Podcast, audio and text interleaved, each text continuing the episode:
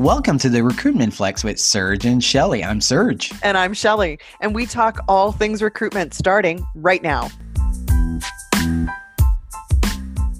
Bonjour and welcome to the Recruitment Flex. Shelly, one of the topics that we've talked a lot in 2023, and I told you it was going to be a focus for me in mm-hmm. 2024, is onboarding. And I think we have mm. the perfect guest to talk about it. So please oh. go ahead, introduce that guest. You're absolutely right. We do have the perfect guest to come and join us once again. We are welcoming back to the show the lovely and talented Mike Ehrle, who is the CEO of Click Boarding. Thank you so much for coming back on the show. Well, Serge and Shelly, thank you for having me, and that is quite a kind introduction, perhaps the nicest I've ever received. I do recall just how excited I was the very first time I met you and started to learn more and more about Click Boarding and what a great product it is. But for anybody in the audience that maybe this is the first time they're hearing about Click Boarding, would you mind just kicking us off and sharing a little bit about who you are, your background, yep. and then just a, a, a brief overview of what Click Boarding is? Sure. I am married, two kids, 17 and nearly 14, live in Atlanta, Georgia, and have been in the business for quite some time now. Been in this organization for two and a half years, but prior to this, had a lot of fun being a part of a group called Hodges Mace in the benefits space. And we built Hodges Mace up and had a successful transaction selling it to Alight. And then I ended up working at Alight for a period of time, which leads to some other things here. And that work at Alight actually introduced me to, gosh, what an opportunity there would be in the onboarding space. So I discovered Click Boarding, fell in love with the company, fell in love with the, not in the literal sense, but really got to know the chairman and CEO at the moment. uh, and, and he and I became close friends, and I just had to join this organization. And prior to that, years ago, I was at United Health Group in Highmark in the medical benefit space. Mm-hmm. I'm a Midwesterner originally. Somehow I made it to the Southeast where weather is slightly better. Talk a little bit more about what it was on Click Boarding because I remember that feeling as well. The first time I started to learn about the solution and the problem that it was solving. What was it about Click Boarding that you fell in love with? I, I think it's the fact that it's such a specific need that mm. seems to be ubiquitous anywhere in the world. That's the need that it's addressing. And it, it, seems to be in one's career, if you choose to become a specialist and you go very deep on something, you have a tendency statistically to make a lot more and do a lot better in your career. I find it is the exact same thing with business we have isolated this one area that so many people, individual consumers, employers, again, not mm-hmm. just in North America, worldwide, complain about all the time. And they say, oh my gosh, our onboarding sucks. What they really mean is their pre boarding is inadequate and they need to address it and they're frustrated and people complain about it privately. So, what I loved about Click Boarding is that's the exact problem they address, we address. And it's been around for eight years, but now it's just really starting to boom. And we're seeing tons of traction with some of the largest employers in the United States and, frankly, the world. So that's what impacted me. And that's what got me so excited about this organization. There's a true solution that goes deep, deep, deep on this. There's a lot of them that are on the surface level, there's a whole bunch, mm. whole bunch. And it seems to be a common topic right now. Everybody wants to solve for onboarding, but I have not seen another that goes so super deep and that can configure to such unique needs. Mm-hmm.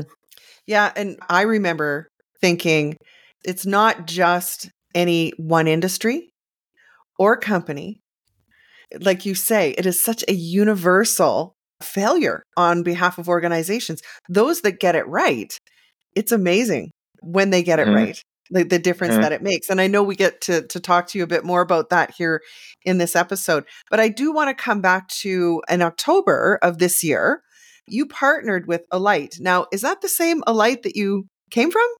yeah, so, there's tell us more about that. connection there. I admit to that, and a lot of it was because even before I left and went to Click Boarding, there were some conversations there around, gosh, maybe we should be partnering more with Click Boarding and I was very transparent during all that with my good friends at Alight that I'm falling in love with this company. I'm going to jump on and lead it.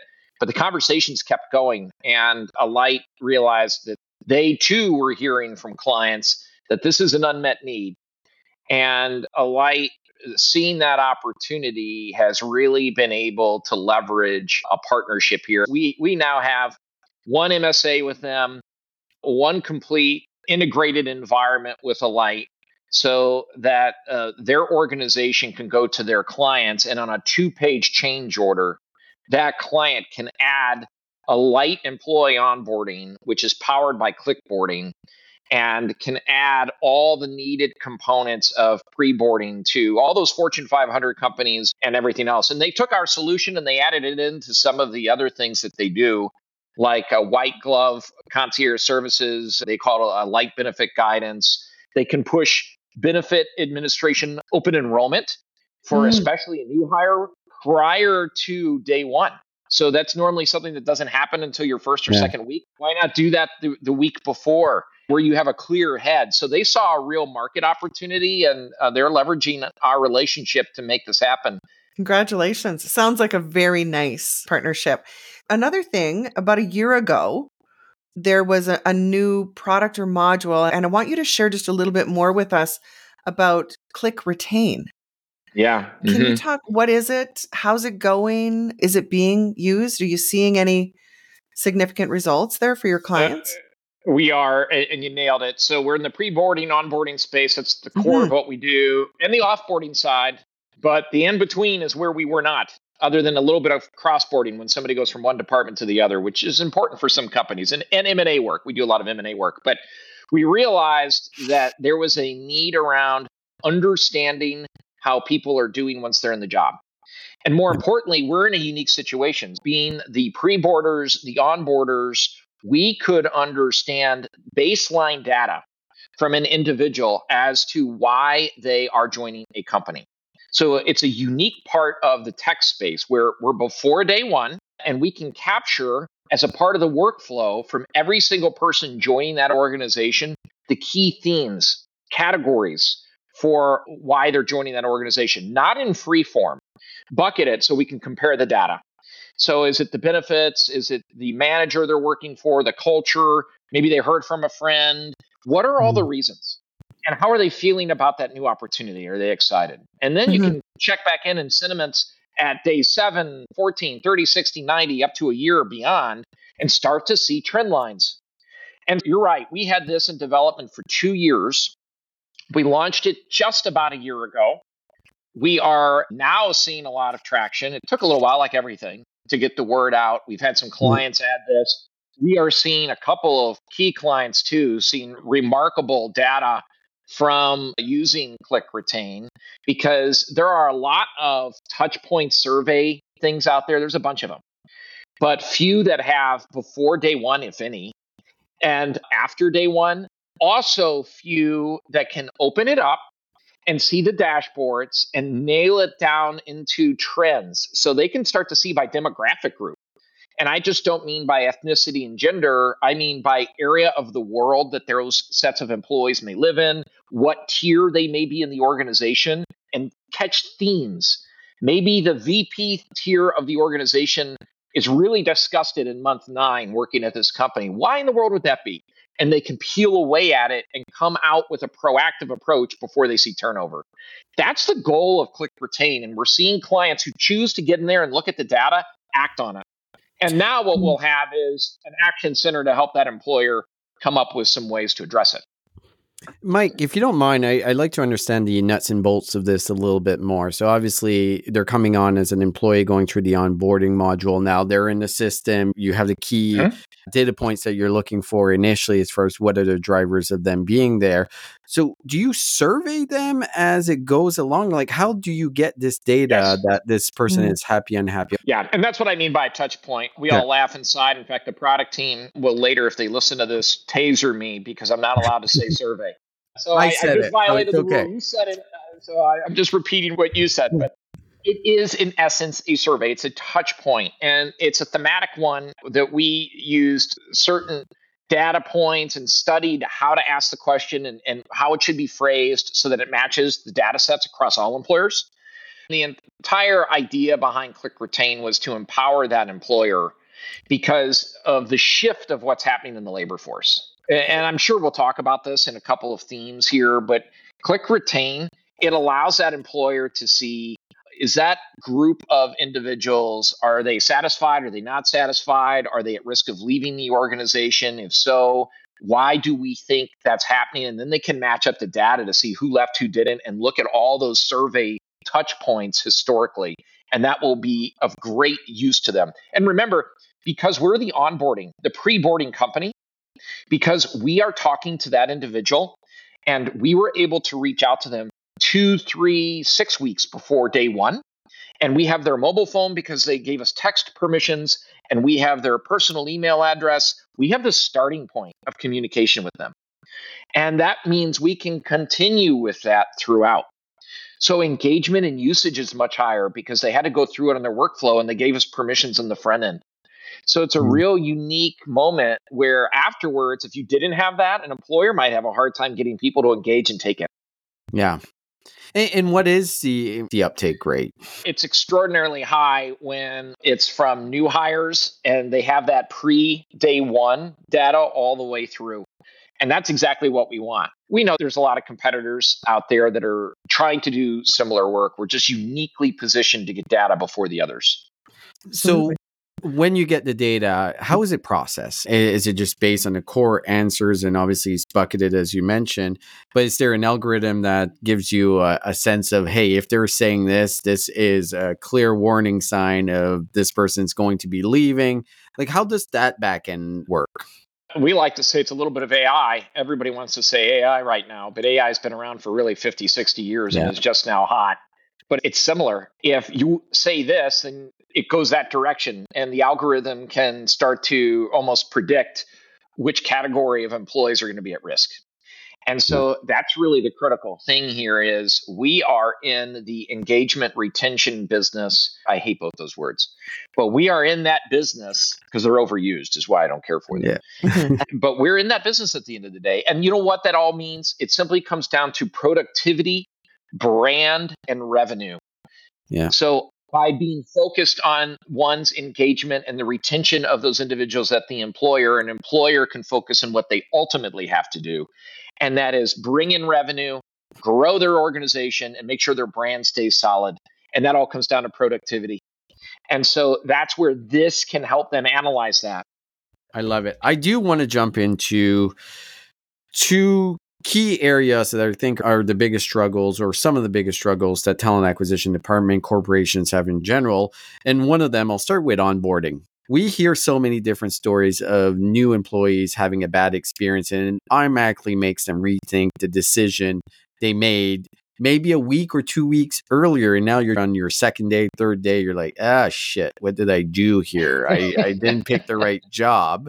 And i know there's a system part but there's a human part to onboarding as well. Little things like having lunch not by yourself on the first day is to me like absolutely critical when you're thinking of building out a whole onboarding process. So, for our listeners that are usually talent leaders or practitioners and onboarding is on their plate, where should they start in building the right onboarding process, practice? Where would you lead them? 13 seconds after the offer letter goes out. Okay. That's when onboarding starts. And that's why earlier I, I referenced the word that I use all the time, but pre boarding. It is connected. It is the same thing, anything less than that. And uh, you are doing a disservice to your company and to that new individual. Because if that offer letter goes out and they accept, then that relationship is a digital relationship that is starting immediately. And yes, you have all these compliance steps to get through, whether, you know, in the United States, the I 9 and the background checks, drug tests, all that other stuff. Great, fine. But you're building a digital relationship with that individual from whenever they sign that offer letter and that initial awesome enthusiasm they have. Isn't it a great feeling? You sign an offer letter, you are going to a new employer. You're celebrating, you can't wait, your mind is in a good spot. It's very freeing. It's one of the best feelings. Yeah. And so leverage that moment. Leverage that moment immediately. That's what I said brand earlier in this. Brand is so important at an employer where the brand is represented by the people that work there and these are your newest individuals joining that organization they're representing the brand they are the brand So, in order to harness that enthusiasm when that offer letter is signed and turn that into something, that's when somebody in talent should be thinking about onboarding somebody. Because if you want ghosting to go to zero, you make that person excited and thankful that they signed the offer letter. They're never going to ghost you then. Mm. So if the technology's pinging them literally an hour after they sign the offer letter and we get the, the feed and the ping goes out and there's a text that just arrived mike congratulations you have an offer and you open it up and you start the process and there is perhaps even your new leader speaking to you in a video congratulating you and walking you through what it's going to be like what a way to start so can i ask you though mike i think there's a bit of a struggle that i've heard from internal TA teams that this is the hiring manager's job. Mm-hmm. This is somebody joining your team. This is someone who is going to report to you. You've selected them. Should preboarding and onboarding belong to the hiring manager? Like, my belief is that it should.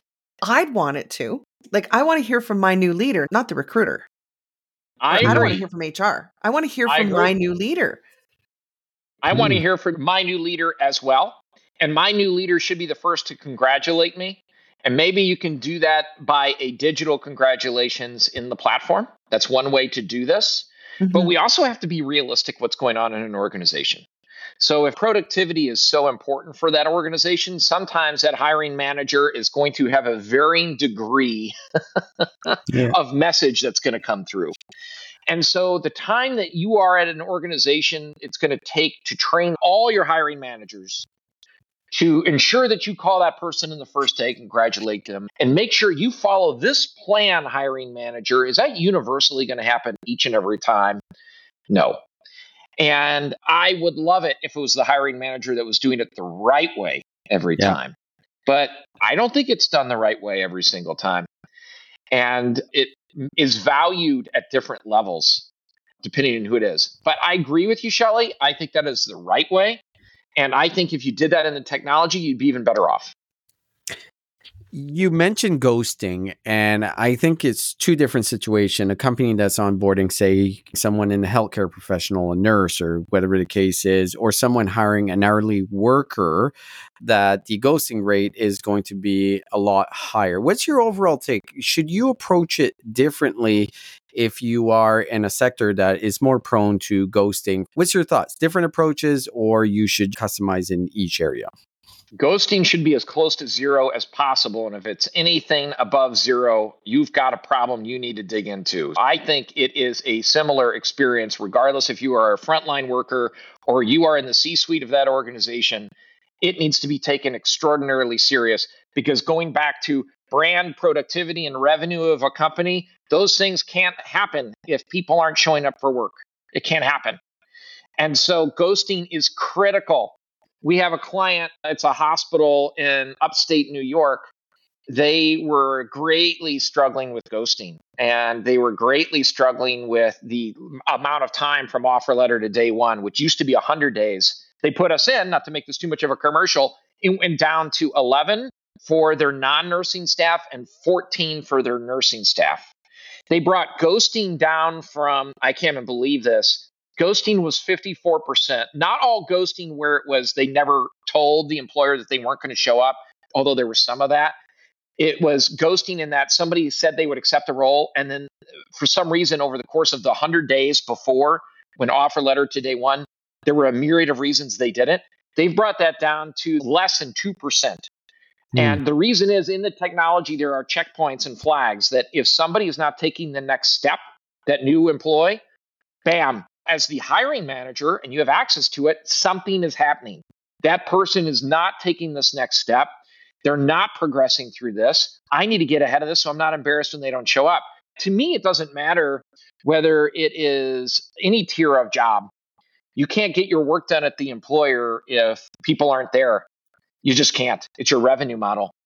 I'm curious because one of the challenges that a lot of talent acquisition organizations is like, how do you mix that personalization, but also automation and systems and process we still need that element of personalization because we do feel that's going to help us with ghosting. It's the relationship starts stronger.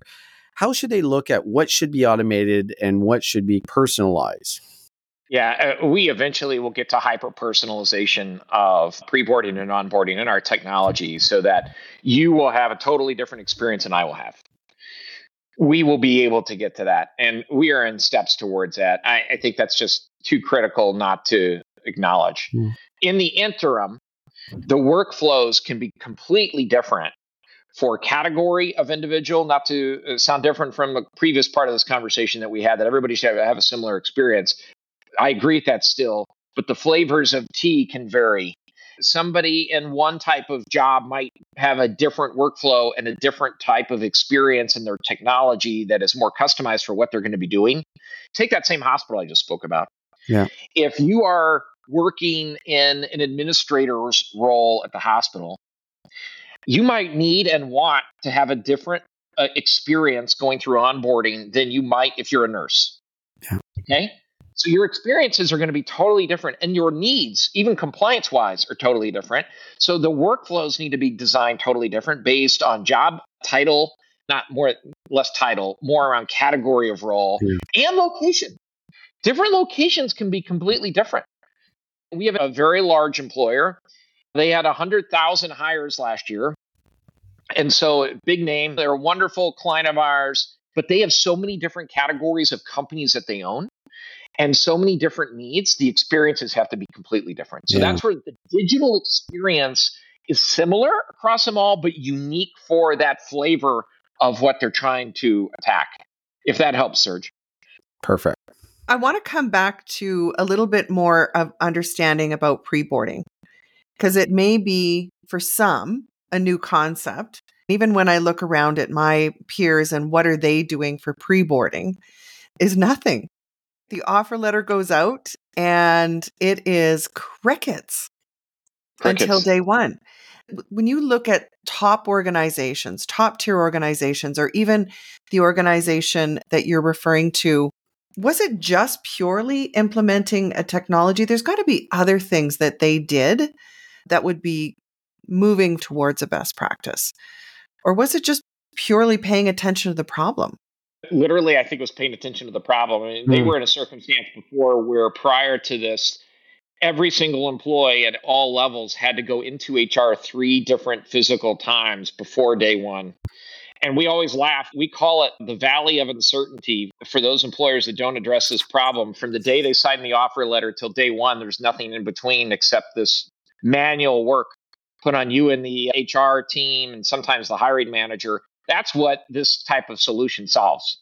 You're getting that valley of uncertainty to go to zero. So to me, pre boarding is a little bit unique for some employers until they really understand what it's solving for. Then they realize, oh my gosh, this is actually just onboarding earlier. And some of the things that you should think about and prepare for, maybe there's certain training that you might at your own volition want to take on prior to day one, all the stuff that you could do. Or back to the Alight example, have benefits enrollment prior to day one. I think Alight is the only benefits administrator now in the United States, at least, that can handle that now because of this solution. There's just some unique capabilities that pre boarding has a completely different way of shaping a company. I have to say, Mike, a lot of HR professionals have no idea or they believe, and I have heard this straight out of their mouth, that we can't send them any training material because they're not employees yet. They're yep. not on payroll. So there's a belief that you can't be asking people to do any of this because you're not paying them yet. Day one yeah. hasn't started. The whole notion of pre boarding, they believe you can't, that it's not allowed. I think some of the states in the United States, like California particularly, you're not supposed to do anything prior to day one. Otherwise, it could trigger starting to pay that individual. And some companies that have California populations define that as they start paying them after the I 9 goes out. And so now they don't start the I 9 process until the day before day one or even the day of, which then leads to people not doing it correctly, leaving them open to a $2,100 penalty per person that they don't do it right.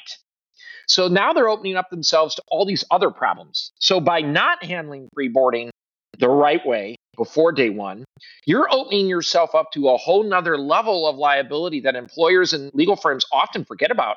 I know of one employer that we've been talking to. They have so many I 9 violations because of that thought philosophy that's in the millions of dollars. So that alone has helped them reshape how they need to address this. I mean, how else do you get the background screening, the, the drug tests, the I 9, all these things you could argue would then therefore be in violation of that. And I think it also depends how you word it. If somebody is going out there and they're doing some of these things at their volition, it's different.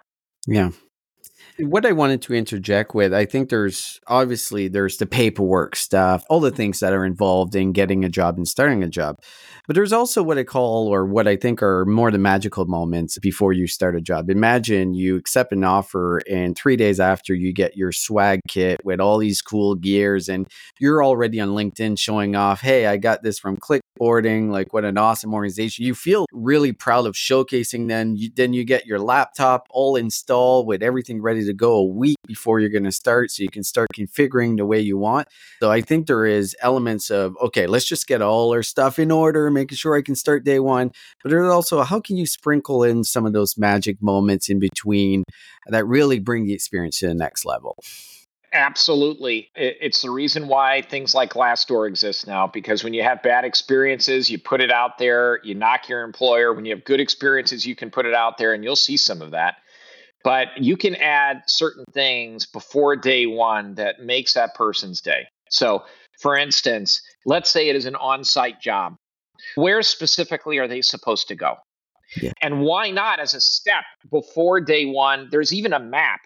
By the way, this parking dock is a little tricky. We recommend you go to the yellow level to park.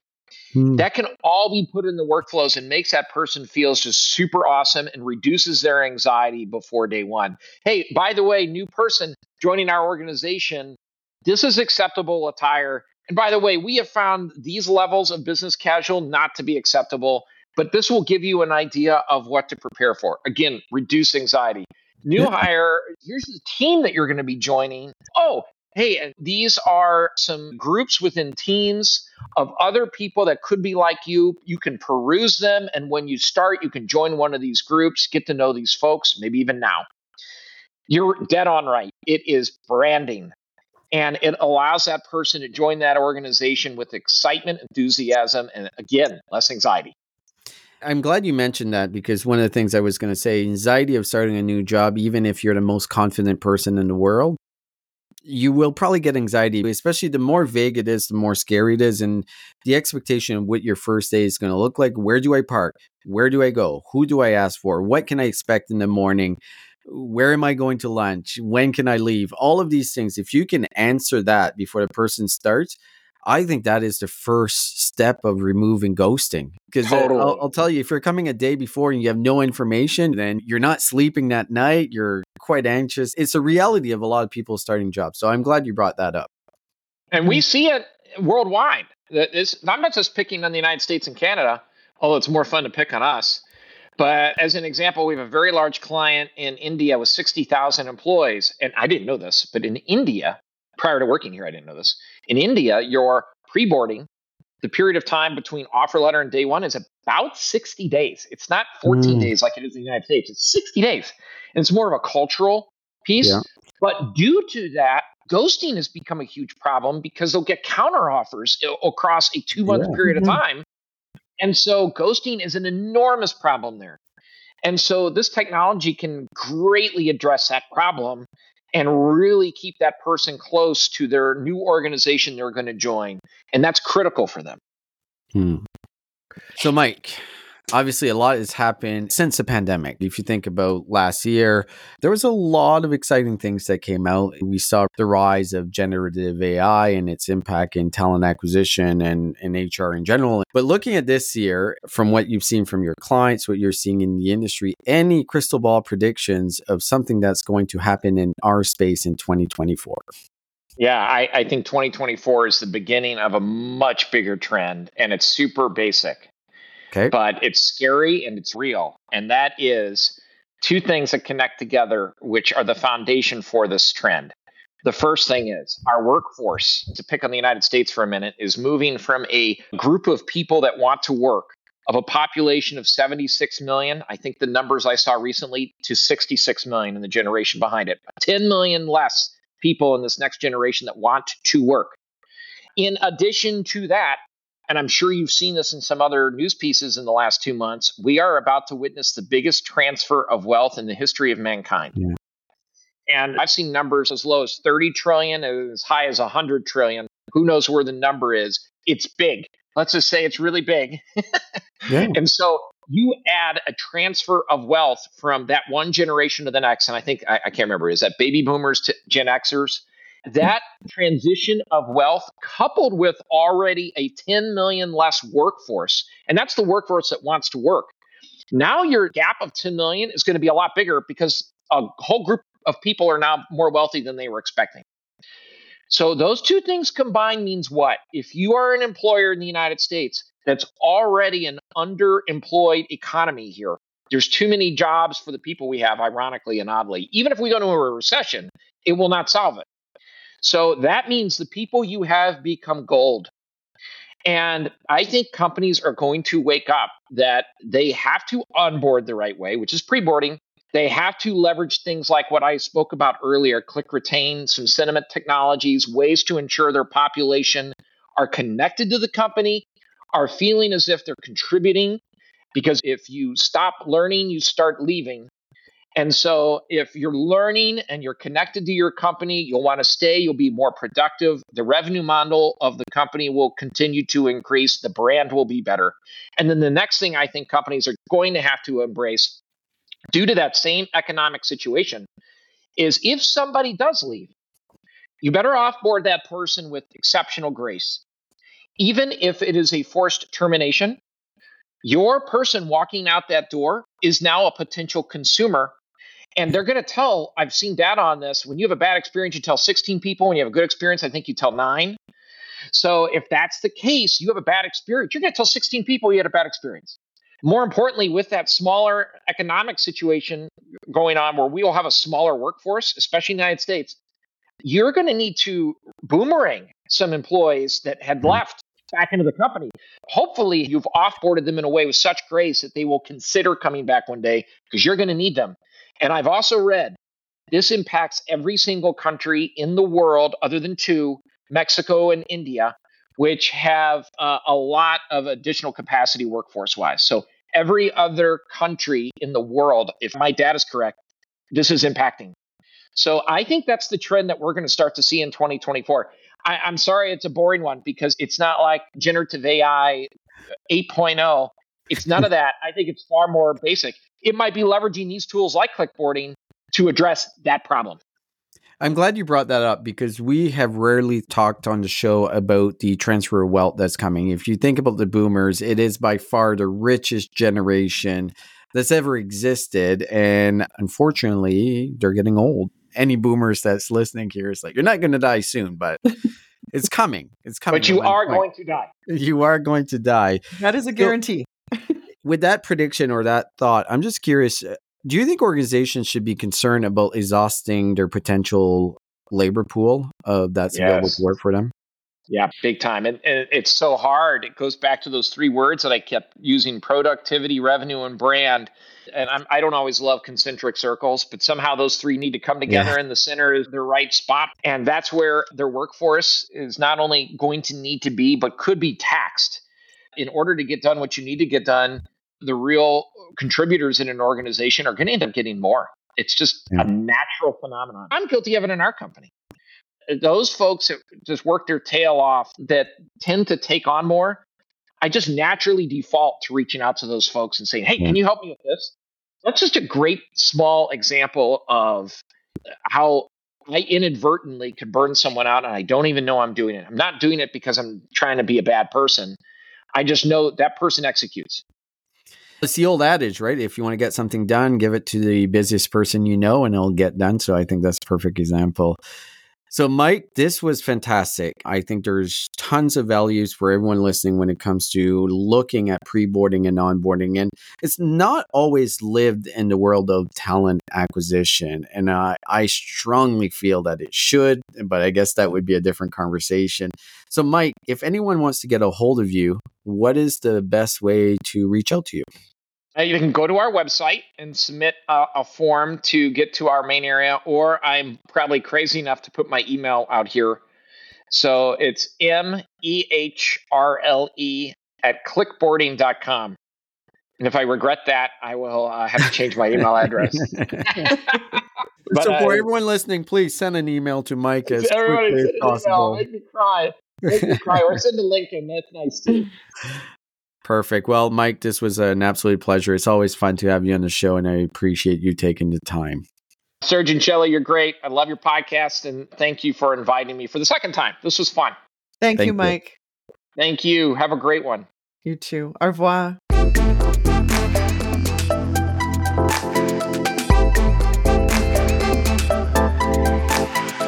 Shelly, let's face it, texting candidates is the easiest way to hire quicker today but your cell phone doesn't connect to your ATS. You're sharing your personal number with strangers. That's pretty scary, right, Shelly? And mm. it's not even legally compliant. Mm, this is where our friends at RecTxt come in. They've created simple yet powerful text recruiting software that works with your ATS. Plus, it's designed by recruiters for recruiters, so you know it works. To learn more and book a demo, visit www.rec txt.com, mention the recruitment flex, and get 10% off annual plans. Imagine how fast we could solve the world's biggest problems if more SaaS startups would gain traction sooner.